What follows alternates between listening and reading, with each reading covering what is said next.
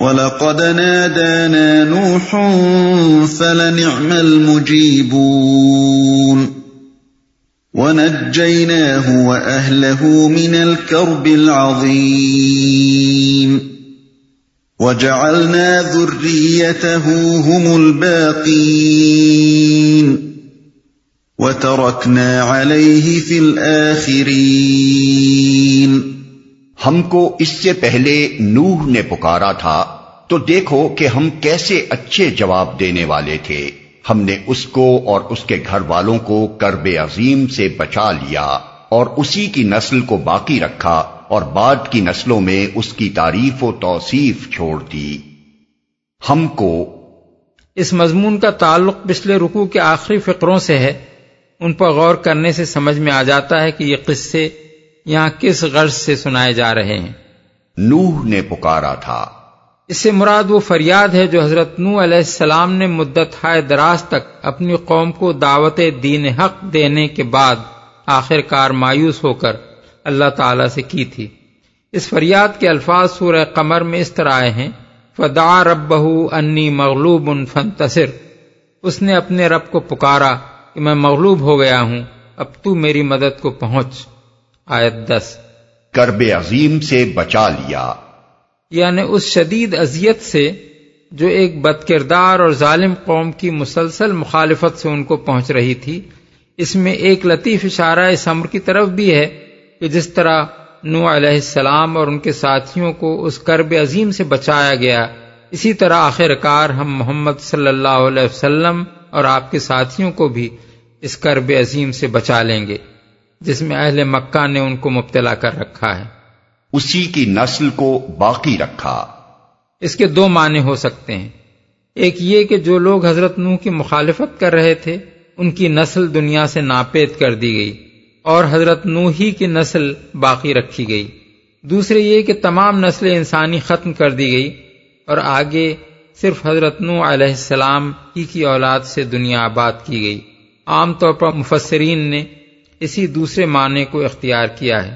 مگر قرآن مجید کے الفاظ اس معنی میں سری نہیں ہیں اور حقیقت اللہ کے سوا کوئی نہیں جانتا۔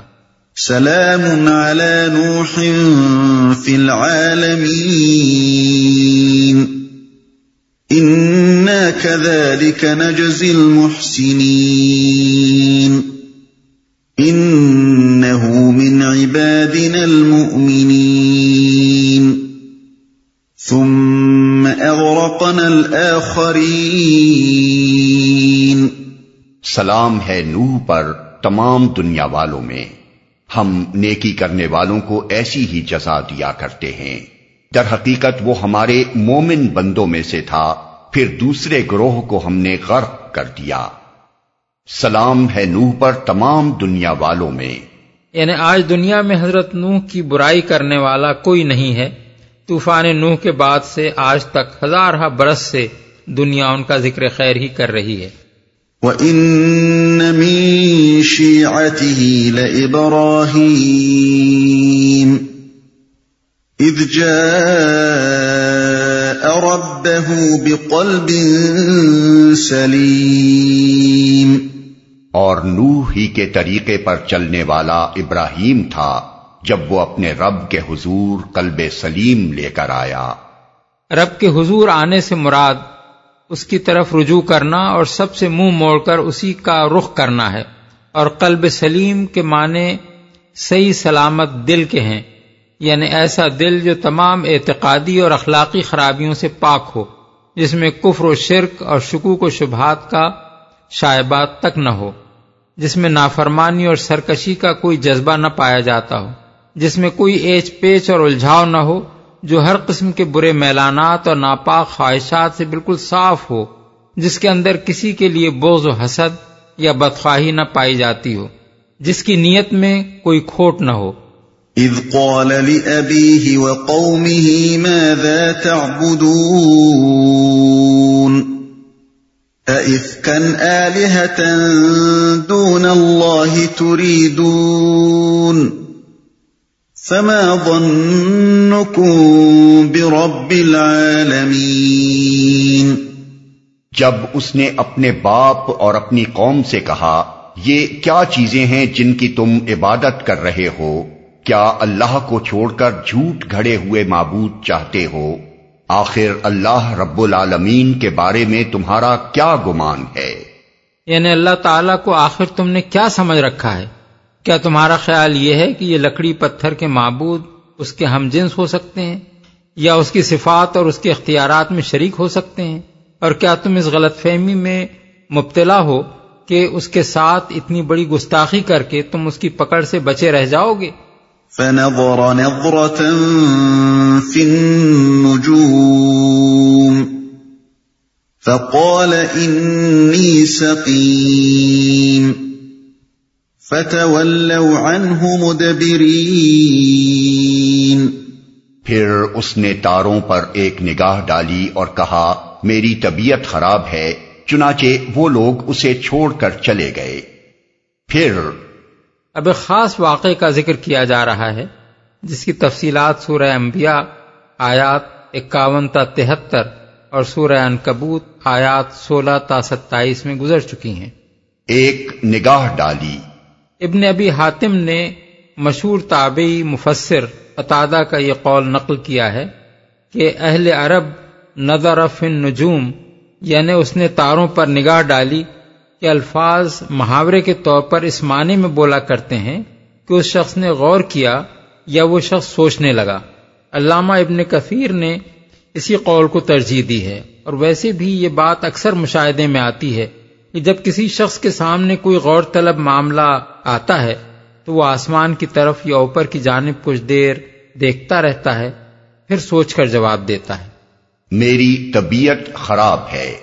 یہ ان تین باتوں میں سے ایک ہے جن کے متعلق کہا جاتا ہے کہ حضرت ابراہیم علیہ السلام نے اپنی زندگی میں یہ تین جھوٹ بولے تھے۔ حالانکہ اس بات کو جھوٹ یا خلاف واقعہ کہنے کے لیے پہلے کسی ذریعے سے یہ معلوم ہونا چاہیے کہ اس وقت حضرت ابراہیم علیہ السلام کو کسی قسم کی کوئی تکلیف نہ تھی اور انہوں نے محض بہانے کے طور پر یہ بات بنا دی تھی۔ اگر اس کا کوئی ثبوت نہیں ہے تو خامخواہ اسے جھوٹ آخر کس بنا پر قرار دے دیا جائے؟ اس مسئلے پر تفصیلی بحث ہم تفہیم القرآن جلد سوم الانبیاء میں کر چکے ہیں۔ اور مزید بحث رسائل و مسائل جلد دوم صفحہ پینتیس تا انتالیس میں کی گئی ہے۔ اسے چھوڑ کر چلے گئے۔ یہ فقرہ خود بخود یہ ظاہر کر رہا ہے کہ صورت معاملہ دراصل کیا تھی۔ معلوم ہوتا ہے کہ قوم کے لوگ اپنے کسی میلے میں جا رہے ہوں گے۔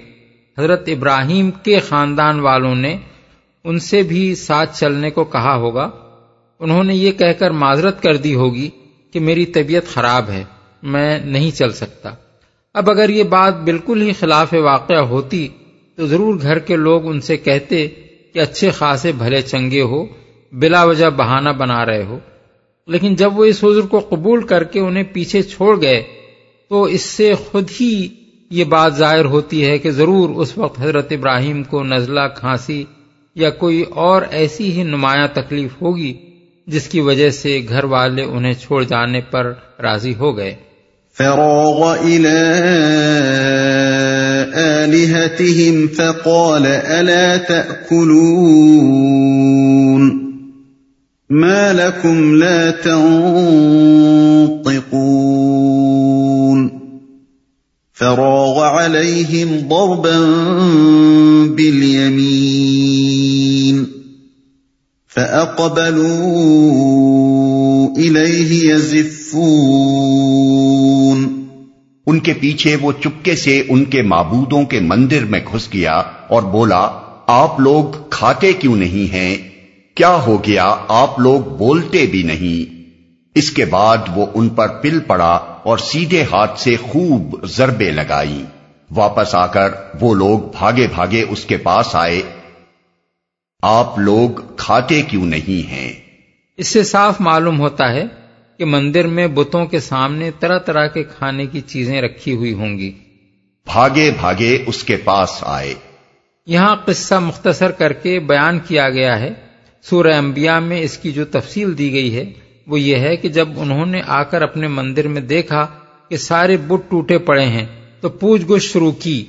کچھ لوگوں نے بتایا کہ ابراہیم نامی ایک نوجوان بت پرستی کے خلاف ایسی ایسی باتیں کرتا رہا ہے۔ اس پر مجمع نے کہا کہ پکڑ لاؤ اسے۔ چنانچہ ایک گروہ دوڑتا ہوا ان کے پاس پہنچا اور انہیں مجمع کے سامنے لے آیا۔ قال اتعبدون ما تنحتون؟ والله خلقكم وما تعملون. اس نے کہا کیا تم اپنی ہی تراشی ہوئی چیزوں کو پوچھتے ہو؟ حالانکہ اللہ ہی نے تم کو بھی پیدا کیا ہے اور ان چیزوں کو بھی جنہیں تم بناتے ہو۔ قالوا بنوا له بنيانا فألقوه في الجحيم۔ انہوں نے آپس میں کہا اس کے لیے ایک الاؤ تیار کرو اور اسے دہکتی ہوئی آگ کے ڈھیر میں پھینک دو۔ فأرادوا به كيدا فجعلناهم الأسفلين۔ انہوں نے اس کے خلاف ایک کاروائی کرنا چاہی تھی۔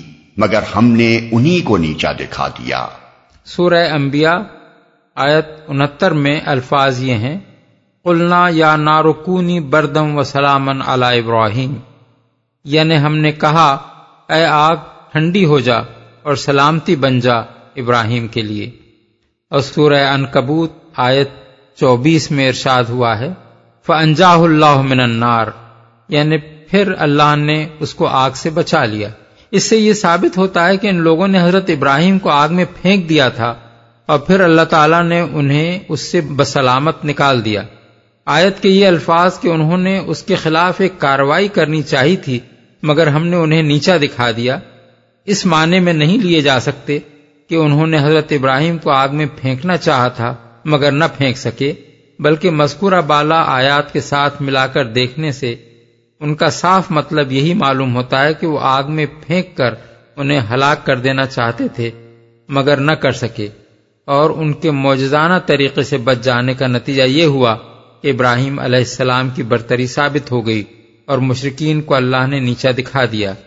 اس واقعے کو بیان کرنے سے اصل مقصود قریش کے لوگوں کو اس بات پہ متنبع کرنا ہے کہ جن ابراہیم علیہ السلام کی اولاد ہونے پر تم فخر کرتے ہو، ان کا طریقہ وہ نہ تھا جو تم نے اختیار کر رکھا ہے، بلکہ وہ تھا جسے محمد صلی اللہ علیہ وسلم پیش کر رہے ہیں۔ اب اگر تم ان کو نیچا دکھانے کے لیے وہ چالیں چلو گے جو حضرت ابراہیم کی قوم نے ان کے ساتھ چلی تھیں، تو آخر کار نیچا تم ہی دیکھو گے محمد صلی اللہ علیہ وسلم کو نیچا تم نہیں دکھا سکتے۔ وقال إني ذاهب إلى ربي سيهدين رب هب لي من الصالحين۔ ابراہیم نے کہا میں اپنے رب کی طرف جاتا ہوں وہی میری رہنمائی کرے گا۔ اے پرورتگار مجھے ایک بیٹا عطا کر جو صالحوں میں سے ہو۔ ابراہیم نے کہا یعنی آگ سے بسلامت نکل آنے کے بعد جب حضرت ابراہیم نے ملک سے نکل جانے کا فیصلہ کیا تو چلتے وقت یہ الفاظ کہے۔ اپنے رب کی طرف جاتا ہوں۔ اس کا مطلب یہ ہے کہ میں اللہ کی خاطر نکل رہا ہوں، کیونکہ اسی کا ہو جانے کی وجہ سے میری قوم میری دشمن ہو گئی ہے۔ ورنہ کوئی دنیاوی جھگڑا میرے اور اس کے درمیان نہ تھا کہ اس کی بنا پر مجھے اپنا وطن چھوڑنا پڑ رہا ہو۔ نیز یہ کہ میرا دنیا میں کوئی ٹھکانہ نہیں ہے، جس کا رخ کروں تن بتقدیر بس اللہ کے بھروسے پر نکل رہا ہوں جدھر وہ لے جائے گا اسی طرف چلا جاؤں گا۔ جو صالحوں میں سے ہو۔ اس دعا سے خود بخود یہ بات معلوم ہوتی ہے کہ حضرت ابراہیم اس وقت بے اولاد تھے۔ قرآن مجید میں دوسرے مقامات پر جو حالات بیان کیے گئے ہیں ان سے معلوم ہوتا ہے کہ آپ صرف ایک بیوی اور ایک بھتیجے حضرت لوت کو لے کر ملک سے نکلے تھے۔ اس وقت فطرتاً آپ کے دل میں یہ خواہش پیدا ہوئی کہ اللہ کوئی صالح اولاد عطا فرمائے جو اس غریب الوطنی کی حالت میں آپ کا غم غلط کرے۔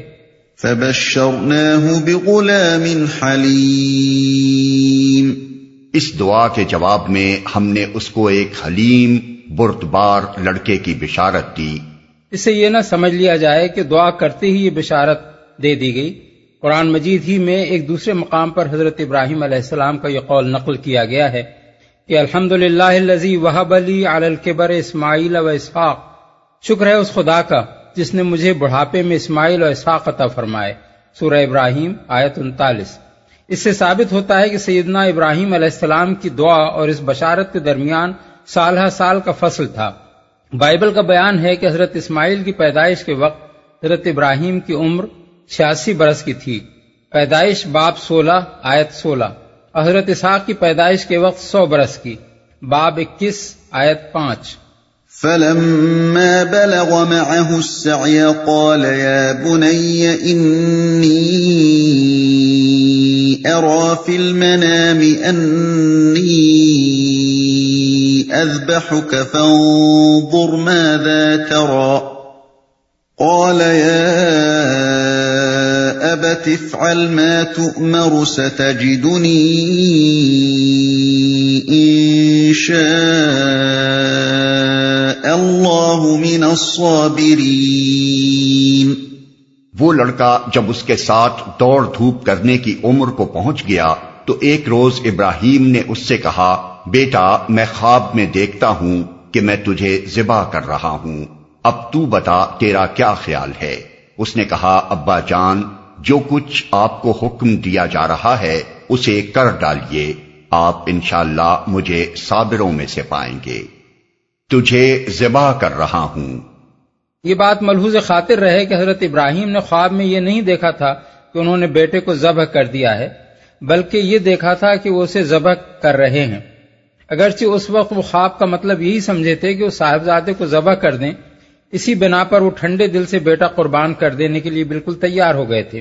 مگر خواب دکھانے میں جو باریک نقطہ اللہ تعالیٰ نے ملحوظ رکھا تھا اسے آگے کی آیت نمبر 105 میں اس نے خود کھول دیا ہے۔ تیرا کیا خیال ہے؟ صاحبزادے سے یہ بات پوچھنے کا مدعا یہ نہ تھا کہ تو راضی ہو تو خدا کے فرمان کی تعمیل کروں ورنہ نہ کروں۔ بلکہ حضرت ابراہیم دراصل یہ دیکھنا چاہتے تھے کہ جس سوال اولاد کی انہوں نے دعا مانگی تھی وہ فی الواقع کس قدر سوالے ہے۔ اگر وہ خود بھی اللہ کی خوشنودی پر جان قربان کر دینے کے لیے تیار ہے تو اس کے معنی یہ ہیں کہ دعا مکمل طور پر قبول ہوئی ہے اور بیٹا محض جسمانی حیثیت ہی سے ان کی اولاد نہیں ہے بلکہ اخلاقی اور روحانی حیثیت سے بھی ان کا سپوت ہے۔ حکم دیا جا رہا ہے۔ یہ الفاظ صاف بتا رہے ہیں کہ پیغمبر باپ کے خواب کو بیٹے نے محض خواب نہیں بلکہ خدا کا حکم سمجھا تھا۔ اب اگر یہ فی الواقع حکم نہ ہوتا تو ضروری تھا کہ اللہ تعالیٰ سراہتن یا اشارتن اس امر کی تصریح فرما دیتا کہ فرزند ابراہیم نے غلط فہمی سے اس کو حکم سمجھ لیا۔ لیکن پورا سیاق و سباق ایسی کسی اشارے سے خالی ہے۔ اسی بنا پر اسلام میں یقیدہ پایا جاتا ہے کہ انبیاء کا خواب محض خواب نہیں ہوتا، بلکہ وہ بھی وہی کی اقسام میں سے قسم ہے۔ ظاہر ہے کہ جس بات سے ایک اتنا بڑا قاعدہ خدا کی شریعت میں شامل ہو سکتا ہو، وہ اگر مبنی بر حقیقت نہ ہوتی، بلکہ محض غلط فہمی ہوتی، تو ممکن نہ تھا کہ اللہ تعالیٰ اس کی تردید نہ فرماتا۔ قرآن کو کلام الہی ماننے والے کے لیے یہ تسلیم کرنا محال ہے کہ اللہ تعالیٰ سے ایسی بھول چوک بھی صادر ہو سکتی ہے۔ فلما اسلما وتله للجبين وناديناه ان يا ابراهيم قد صدقت الرؤيا انا كذلك نجزي المحسنين ان هذا لهو البلاء المبين وفديناه بذبح عظيم آخر کو جب ان دونوں نے سرے تسلیم خم کر دیا اور ابراہیم نے بیٹے کو ماتھے کے بل گرا دیا اور ہم نے ندا دی کہ اے ابراہیم، تو نے خواب سچ کر دکھایا، ہم نیکی کرنے والوں کو ایسی ہی جزا دیتے ہیں۔ یقیناً یہ ایک کھلی آزمائش تھی۔ اور ہم نے ایک بڑی قربانی فدیے میں دے کر اس بچے کو چھڑا لیا۔ ماتھے کے بل گرا دیا۔ یعنی حضرت ابراہیم نے ذبح کرنے کے لیے بیٹے کو چت نہیں لٹایا، بلکہ اوندھے منہ لٹایا تاکہ ذبح کرتے وقت بیٹے کا چہرہ دیکھ کر کہیں محبت و شفقت ہاتھ میں لرزش پیدا نہ کر دے۔ اس لیے وہ چاہتے تھے کہ نیچے کی طرف سے ہاتھ ڈال کر چھری چلائیں۔ ندا دی۔ نحویوں کا ایک گروہ کہتا ہے کہ یہاں اور بمانے تو ہے۔ یعنی فقرہ یوں ہے کہ جب ان دونوں نے سر تسلیم خم کر دیا اور ابراہیم نے بیٹے کو ماتھے کے بل گرا دیا تو ہم نے ندا دی۔ لیکن ایک دوسرا گروہ کہتا ہے کہ یہاں لفظ جب کا جواب محضوف ہے اور اس کو ذہن سامے پر چھوڑ دیا گیا ہے۔ کیونکہ بات اتنی بڑی تھی کہ اسے الفاظ میں بیان کرنے کے بجائے تصور ہی کے لیے چھوڑ دینا زیادہ مناسب تھا۔ جب اللہ تعالیٰ نے دیکھا ہوگا کہ بوڑھا باپ اپنے ارمانوں سے مانگے ہوئے بیٹے کو محض ہماری خوشنودی پر قربان کر دینے کے لیے تیار ہو گیا ہے اور بیٹا بھی گلے پر چھری چلوانے کے لیے راضی ہے، تو یہ منظر دیکھ کر کیسا کچھ دریائے رحمت نے جوش مارا ہوگا اور مالک کو ان باپ بیٹوں پر کیسا کچھ پیار آیا ہوگا۔ اس کا بس تصور ہی کیا جا سکتا ہے۔ الفاظ میں اس کی کیفیت جتنی کچھ بھی بیان کی جائے گی وہ اس کو ادا نہیں کرے گی بلکہ اس کی اصلی شان سے کچھ گھٹ کر ہی ہوگی۔ خواب سچ کر دکھایا۔ یعنی ہم نے تمہیں یہ تو نہیں دکھایا تھا کہ تم نے بیٹے کو ذبح کر دیا ہے اور اس کی جان نکل گئی ہے بلکہ یہ دکھایا تھا کہ تم ذبح کر رہے ہو۔ تو وہ خواب تم نے پورا کر دکھایا۔ اب ہمیں تمہارے بچے کی جان لینی مطلوب نہیں ہے۔ اصل مدعا جو کچھ تھا وہ تمہاری سامادگی اور تیاری سے حاصل ہو گیا ہے۔ ایسی ہی جزا دیتے ہیں۔ یعنی جو لوگ احسان کی روش اختیار کرتے ہیں ان کے اوپر آزمائشیں ہم اس لیے نہیں ڈالا کرتے کہ انہیں خامخواہ تکلیفوں میں ڈالیں اور رنج و غم میں مبتلا کریں بلکہ یہ آزمائشیں ان کی فضیلتوں کو ابھارنے کے لیے اور انہیں بڑے مرتبے عطا کرنے کے لیے ان پر ڈالی جاتی ہیں۔ اور پھر آزمائش کی خاطر جس مخمسے میں ہم انہیں ڈالتے ہیں اس سے بخیریت ان کو نکلوا بھی دیتے ہیں۔ چنانچہ دیکھو بیٹے کی قربانی کے لیے تمہاری آمادگی و تیاری ہی بس اس کے لیے کافی ہو گئی کہ تمہیں وہ مرتبہ عطا کر دیا جائے جو ہماری خوشنودی پر واقعی بیٹا قربان کر دینے والے کو مل سکتا تھا۔ اس طرح ہم نے تمہارے بچے کی جان بھی بچا دی اور تمہیں یہ مرتبہ بلند بھی عطا کر دیا۔ ایک کھلی آزمائش تھی۔ یعنی مقصود تمہارے ہاتھ سے تمہارے بچے کو ذبح کرا دینا نہ تھا بلکہ اصل مقصود تو تمہارا امتحان لینا تھا۔ کہ تم ہمارے مقابلے میں دنیا کی کسی چیز کو عزیز تر تو نہیں رکھتے۔ اس بچے کو چھڑا لیا۔ بڑی قربانی سے مراد جیسا کہ بائبل اور اسلامی روایات میں بیان ہوا ہے ایک مینڈا ہے جو اس وقت اللہ تعالیٰ کے فرشتے نے حضرت ابراہیم کے سامنے پیش کیا تاکہ بیٹے کے بدلے اس کو ذبح کر دیں۔ اسے بڑی قربانی کے لفظ سے اس لیے تعبیر کیا گیا کہ وہ ابراہیم جیسے وفادار بندے کے لیے فرزند ابراہیم جیسے صابر و جانصار لڑکے کا فدیہ تھا۔ اور اسے اللہ تعالیٰ نے ایک بے نظیر قربانی کی نیت پوری کرنے کا وسیلہ بنایا تھا۔ اس کے علاوہ اسے بڑی قربانی قرار دینے کی ایک وجہ یہ بھی ہے کہ قیامت تک کے لیے اللہ تعالیٰ نے یہ سنت جاری کر دی کہ اسی تاریخ کو تمام اہل ایمان دنیا بھر میں جانور قربان کریں اور وفاداری اور جانساری کے اس عظیم الشان واقعے کی یاد تازہ کرتے رہیں۔ وَتَرَكْنَا عَلَيْهِ فِي الْآخِرِينَ سَلَامٌ عَلَىٰ إِبْرَاهِيمَ. كَذَلِكَ نَجْزِي الْمُحْسِنِينَ. إِنَّهُ مِنْ عِبَادِنَا الْمُؤْمِنِينَ. وَبَشَّرْنَاهُ بِإِسْحَاقَ نَبِيًّا مِّنَ الصَّالِحِينَ. اور اس کی تعریف و توصیف ہمیشہ کے لیے بعد کی نسلوں میں چھوڑ دی۔ سلام ہے ابراہیم پر، ہم نیکی کرنے والوں کو ایسی ہی جزا دیتے ہیں۔ یقیناً وہ ہمارے مومن بندوں میں سے تھا۔ اور ہم نے اسے اسحاق کی بشارت دی ایک نبی صالحین میں سے۔ وَبَارَكْنَا عَلَيْهِ وَعَلَىٰ إِسْحَاقَ وَمِن ذُرِّيَّتِهِمَا مُحْسِنٌ وَظَالِمٌ لِّنَفْسِهِ مُبِينٌ اور اسے اور اسحاق کو برکت دی۔ اب ان دونوں کی ضروریت میں سے کوئی محسن ہے اور کوئی اپنے نفس پر سری ظلم کرنے والا ہے۔ اسحاق کو برکت دی۔ یہاں پہنچ کر یہ سوال ہمارے سامنے آتا ہے۔ کہ حضرت ابراہیم علیہ السلام اپنے جن صاحبزادے کو قربان کرنے کے لیے آمادہ ہوئے تھے اور جنہوں نے اپنے آپ کو خود اس قربانی کے لیے پیش کر دیا تھا، وہ کون تھے؟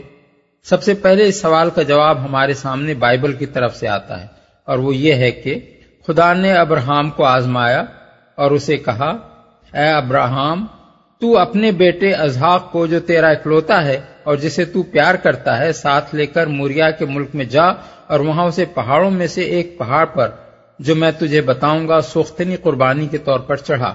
پیدائش، باب بائیس، آیت ایک، دو۔ اس بیان میں ایک طرف تو یہ کہا جا رہا ہے کہ اللہ تعالیٰ نے حضرت اسحاق کی قربانی مانگی تھی، اور دوسری طرف یہ بھی کہا جا رہا ہے کہ وہ اکلوتے تھے۔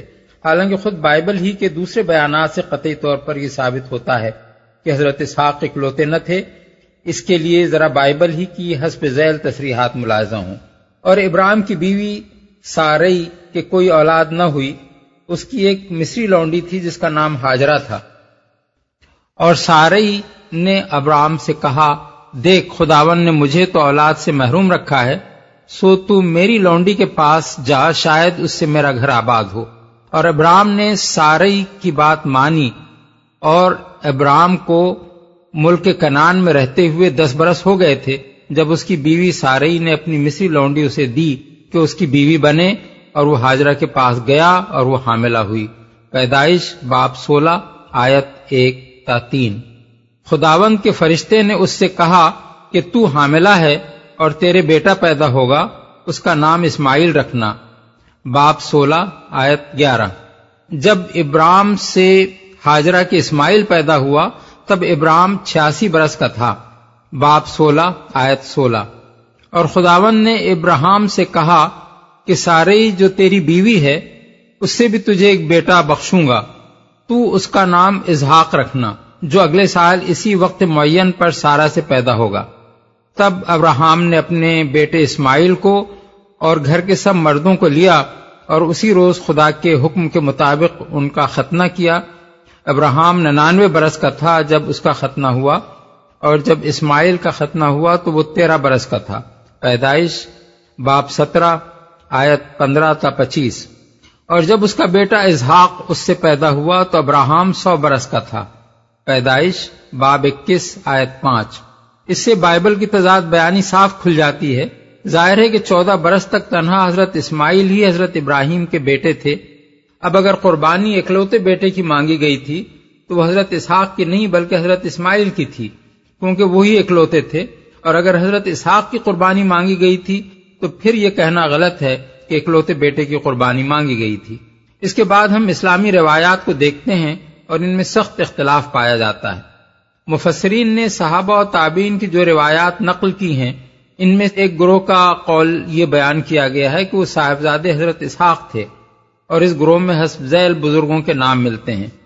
حضرت عمر، حضرت علی، حضرت عبداللہ بن مسعود، حضرت عباس بن عبد المطلب حضرت عبداللہ بن عباس حضرت ابو حریرا قطادہ اکرما حسن بصری، سعید بن جبیر، مجاہد، شعبی، مسروق، مکھول، زہری، عطا، مقاتل، سدئی کاب احبار، زید بن اسلم وغیرہ دوسرا گروہ کہتا ہے کہ وہ حضرت اسماعیل تھے اور اس گروہ میں حسب ذیل بزرگوں کے نام نظر آتے ہیں۔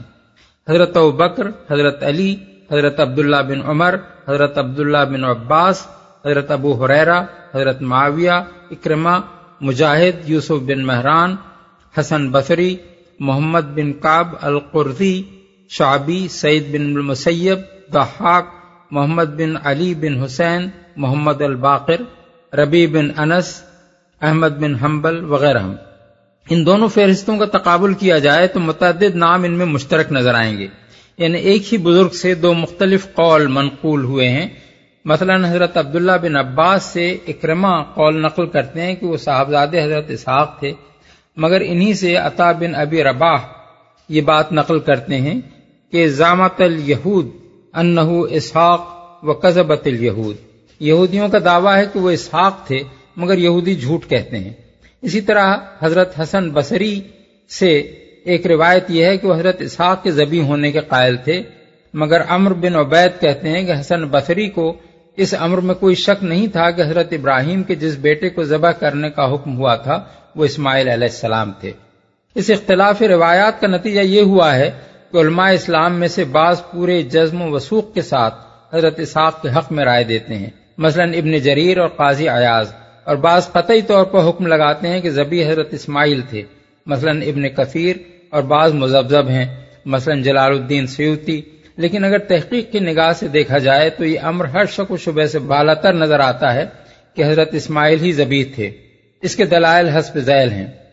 نمبر ایک، اوپر قرآن مجید میں اللہ تعالیٰ کا یہ ارشاد گزر چکا ہے کہ اپنے وطن سے ہجرت کرتے وقت حضرت ابراہیم نے ایک صالح بیٹے کے لیے دعا کی تھی اور اس کے جواب میں اللہ تعالیٰ نے ان کو ایک حلیم لڑکے کی بشارت دی۔ فہوائے کلام صاف بتا رہا ہے کہ یہ دعا اس وقت کی گئی تھی جب آپ بے اولاد تھے اور بشارت جس لڑکے کی دی گئی وہ آپ کا پہلوٹا بچہ تھا۔ پھر یہ بھی قرآن ہی کے سلسلہ کلام سے ظاہر ہوتا ہے کہ وہی بچہ جب باپ کے ساتھ دوڑنے چلنے کے قابل ہوا تو اسے ذبح کرنے کا اشارہ فرمایا گیا۔ اب یہ بات قطعی طور پر ثابت ہے کہ حضرت ابراہیم کے پہلوٹے صاحبزادے حضرت اسماعیل تھے، نہ کہ حضرت اسحاق۔ خود قرآن مجید میں صاحبزادوں کی ترتیب اس طرح بیان ہوئی ہے الحمد للہ الزی وحب علی الکبر اسماعیل و اسحاق. ابراہیم، آیت انتالیس. نمبر دو، قرآن مجید میں جہاں حضرت اسحاق کی بشارت دی گئی ہے، وہاں ان کے لیے غلام علیم، علم والے لڑکے کے الفاظ استعمال کیے گئے ہیں۔ فبشرو ہو بے غلام علیم ازاریات آیت اٹھائیس۔ لا توجل انا نبشر کا بے غلام علیم۔ الحجر، آیت ترپن۔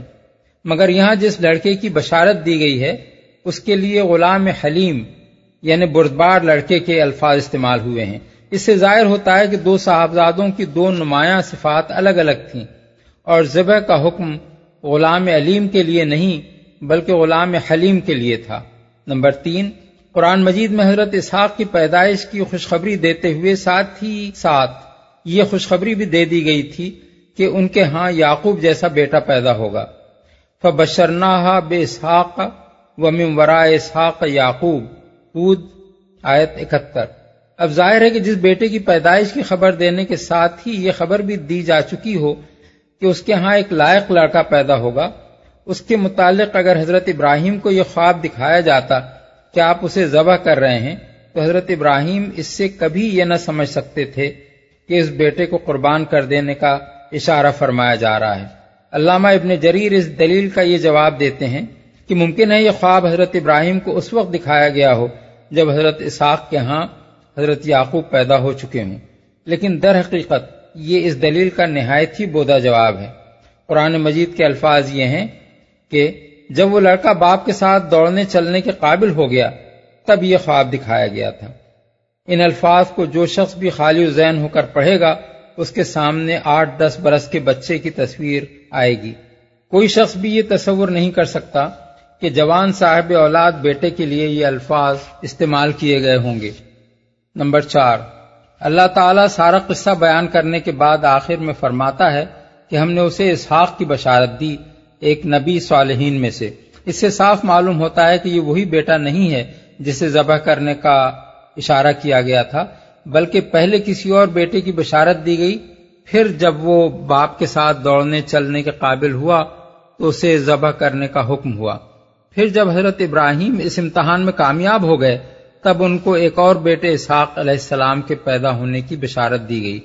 یہ ترتیب واقعات قطعی طور پر فیصلہ کر دیتی ہے کہ جن صاحبزادے کو ذبح کرنے کا حکم ہوا تھا، وہ حضرت اسحاق نہ تھے، بلکہ وہ ان سے کئی برس پہلے پیدا ہو چکے تھے۔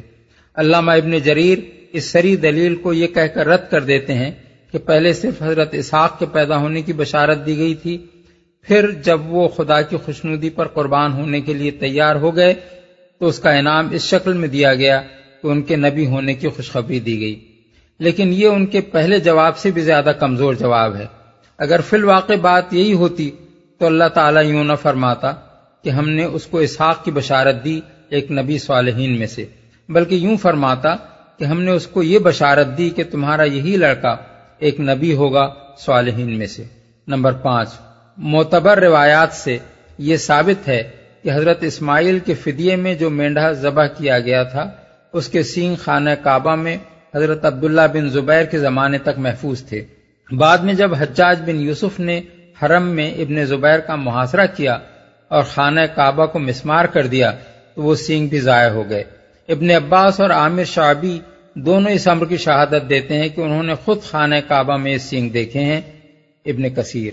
یہ اس بات کا ثبوت ہے کہ قربانی کا یہ واقعہ شام میں نہیں بلکہ مکہ معظمہ میں پیش آیا تھا، حضرت اسماعیل کے ساتھ پیش آیا تھا۔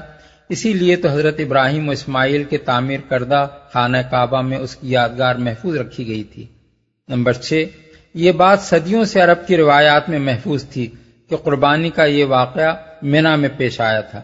اور یہ صرف روایت ہی نہ تھی، بلکہ اس وقت سے نبی صلی اللہ علیہ وسلم کے زمانے تک مناسب حج میں یہ کام بھی برابر شامل چلا آ رہا تھا کہ اسی مقام مینا میں جا کر لوگ اسی جگہ پر جہاں حضرت ابراہیم نے قربانی کی تھی، جانور قربان کیا کرتے تھے۔ پھر جب نبی صلی اللہ علیہ وسلم مبوس ہوئے، تو آپ نے بھی اس طریقے کو جاری رکھا، حتیٰ کہ آج تک حج کے موقع پر دس ذیل حجہ کو مینا میں قربانیاں کی جاتی ہیں۔ ساڑھے چار ہزار برس کا یہ متواتر عمل اس امر کا ناقابل انکار ثبوت ہے کہ حضرت ابراہیم علیہ السلام کی اس قربانی کے وارث بنی اسماعیل ہوئے ہیں، نہ کہ بنی اسحاق۔ حضرت اسحاق کی نسل میں ایسی کوئی رسم کبھی جاری نہیں رہی ہے جس میں ساری قوم بیک وقت قربانی کرتی ہو اور اسے حضرت ابراہیم کی قربانی کی یادگار کہتی ہو۔ یہ ایسے دلائل ہیں جن کو دیکھنے کے بعد یہ بات قابل تعجب نظر آتی ہے کہ خود امت مسلمہ میں حضرت اسحاق کے ذبی ہونے کا خیال آخر پھیل کیسے گیا؟ یہودیوں نے اگر حضرت اسماعیل کو اس شرف سے محروم کر کے اپنے دادا حضرت اسحاق کی طرف اسے منسوب کرنے کی کوشش کی، تو یہ ایک سمجھ میں آنے والی بات ہے۔ لیکن آخر مسلمانوں کے گروہ کثیر نے ان کی اس دھاندلی کو کیسے قبول کر لیا؟ اس سوال کا بہت شافی جواب علامہ ابن کثیر نے اپنی تفسیر میں دیا ہے۔ وہ کہتے ہیں حقیقت تو اللہ ہی جانتا ہے، مگر بظاہر یہی معلوم ہوتا ہے کہ دراصل یہ سارے اقوال جو حضرت اسحاق کے ذبی ہونے کے حق میں ہیں کاب احبار سے منقول ہیں۔ یہ صاحب جب حضرت عمر کے زمانے میں مسلمان ہوئے، تو کبھی کبھی یہ یہود و نصارہ کی قدیم کتابوں کے مندرجات ان کو سنایا کرتے تھے اور حضرت عمر انہیں سن لیا کرتے تھے۔ اس بنا پر دوسرے لوگ بھی ان کی باتیں سننے لگے اور سب رتب و یابس جو وہ بیان کرتے تھے، انہیں روایت کرنے لگے۔ حالانکہ اس امت کو ان کے ذخیرہ معلومات میں سے کسی چیز کی بھی ضرورت نہ تھی۔ اس سوال پر مزید روشنی محمد بن کاب قرضی کی ایک روایت سے پڑتی ہے۔ وہ بیان کرتے ہیں کہ ایک مرتبہ میری موجودگی میں حضرت عمر بن عبدالعزیز کے ہاں یہ سوال چھڑا کہ زبی حضرت اسحاق تھے یا حضرت اسماعیل؟ اس وقت ایک ایسے صاحب بھی مجلس میں موجود تھے جو پہلے یہودی علماء میں سے تھے۔ اور بعد میں سچے دل سے مسلمان ہو چکے تھے۔ انہوں نے کہا، امیر المومنین خدا کی قسم وہ اسماعیل ہی تھے اور یہودی اس بات کو جانتے ہیں، مگر وہ عربوں سے حسد کی بنا پر یہ دعویٰ کرتے ہیں کہ زبی حضرت اسحاق تھے۔ ابن جریر۔ ان دونوں باتوں کو ملا کر دیکھا جائے تو معلوم ہو جاتا ہے کہ دراصل یہ یہودی پروپیگنڈا کا اثر تھا جو مسلمانوں میں پھیل گیا۔ اور مسلمان چونکہ علمی معاملات میں ہمیشہ غیر متاثر رہے ہیں اس لیے ان میں سے بہت سے لوگوں نے یہودیوں کے ان بیانات کو جو وہ قدیم صحیفوں کے حوالے سے تاریخی روایات کے بھیس میں پیش کرتے تھے محض ایک علمی حقیقت سمجھ کر قبول کر لیا اور یہ محسوس نہ کیا کہ اس میں علم کی بجائے تعصب کار فرما ہے۔ سری ظلم کرنے والا ہے۔ یہ فقرہ اس پورے مقصد پر روشنی ڈالتا ہے جس کے لیے حضرت ابراہیم کی قربانی کا یہ قصہ یہاں بیان کیا گیا ہے۔ حضرت ابراہیم کے دو بیٹوں کی نسل سے دو بہت بڑی قومیں پیدا ہوئیں۔ ایک بنی اسرائیل، جن کے گھر سے دنیا کے دو بڑے مذہب یہودیت اور نصرانیت نکلے، اور انہوں نے روئے زمین کے بہت بڑے حصے کو حلقہ بگوش بنایا۔ دوسرے بنی اسماعیل، جو نزول قرآن کے وقت تمام اہل عرب کے مقتدا و پیشوا تھے، اور اس وقت مکہ معظمہ کے قبیل قریش کو ان میں سب سے زیادہ اہم مقام حاصل تھا۔ نسل ابراہیمی کی ان دو شاخوں کو جو کچھ بھی عروج نصیب ہوا، وہ حضرت ابراہیم اور ان کے ان دو عظیم المرتبت صاحبزادوں کے ساتھ انتصاب کی بدولت ہوا۔ ورنہ دنیا میں نہ معلوم ایسے ایسے کتنے خاندان پیدا ہوئے ہیں اور گوشہ گمنامی میں جا پڑے ہیں۔ اب اللہ تعالیٰ اس خاندان کی تاریخ کا سب سے زیادہ زرین کارنامہ سنانے کے بعد ان دونوں گروہوں کو یہ احساس دلاتا ہے کہ تمہیں دنیا میں یہ جو کچھ شرف نصیب ہوا ہے، وہ خدا پرستی اور اخلاص و فدویت کی ان شاندار روایات کی وجہ سے ہوا ہے جو تمہارے باپ دادا ابراہیم و اسماعیل اور اسحاق علیہ السلام نے قائم کی تھی وہ انہیں بتاتا ہے کہ ہم نے ان کو جو برکت عطا فرمائی اور ان پر اپنے فضل و کرم کی جو بارشیں برسائیں، یہ کوئی اندھی بانٹ نہ تھی کہ بس یوں ہی ایک شخص اور اس کے دو لڑکوں کو چھانٹ کر نواز دیا گیا ہو، بلکہ انہوں نے اپنے مالک حقیقی کے ساتھ اپنی وفاداری کے کچھ ثبوت دیے تھے اور ان کی بنا پر وہ ان عنایات کے مستحق بنے تھے۔ اب تم لوگ محض اس فخر کی بنا پر کہ تم ان کی اولاد ہو، ان عنایات کے مستحق نہیں ہو سکتے۔ ہم تو یہ دیکھیں گے کہ تم میں سے محسن کون ہے اور ظالم کون۔ پھر جو جیسا ہوگا، اس کے ساتھ ویسا ہی معاملہ کریں گے۔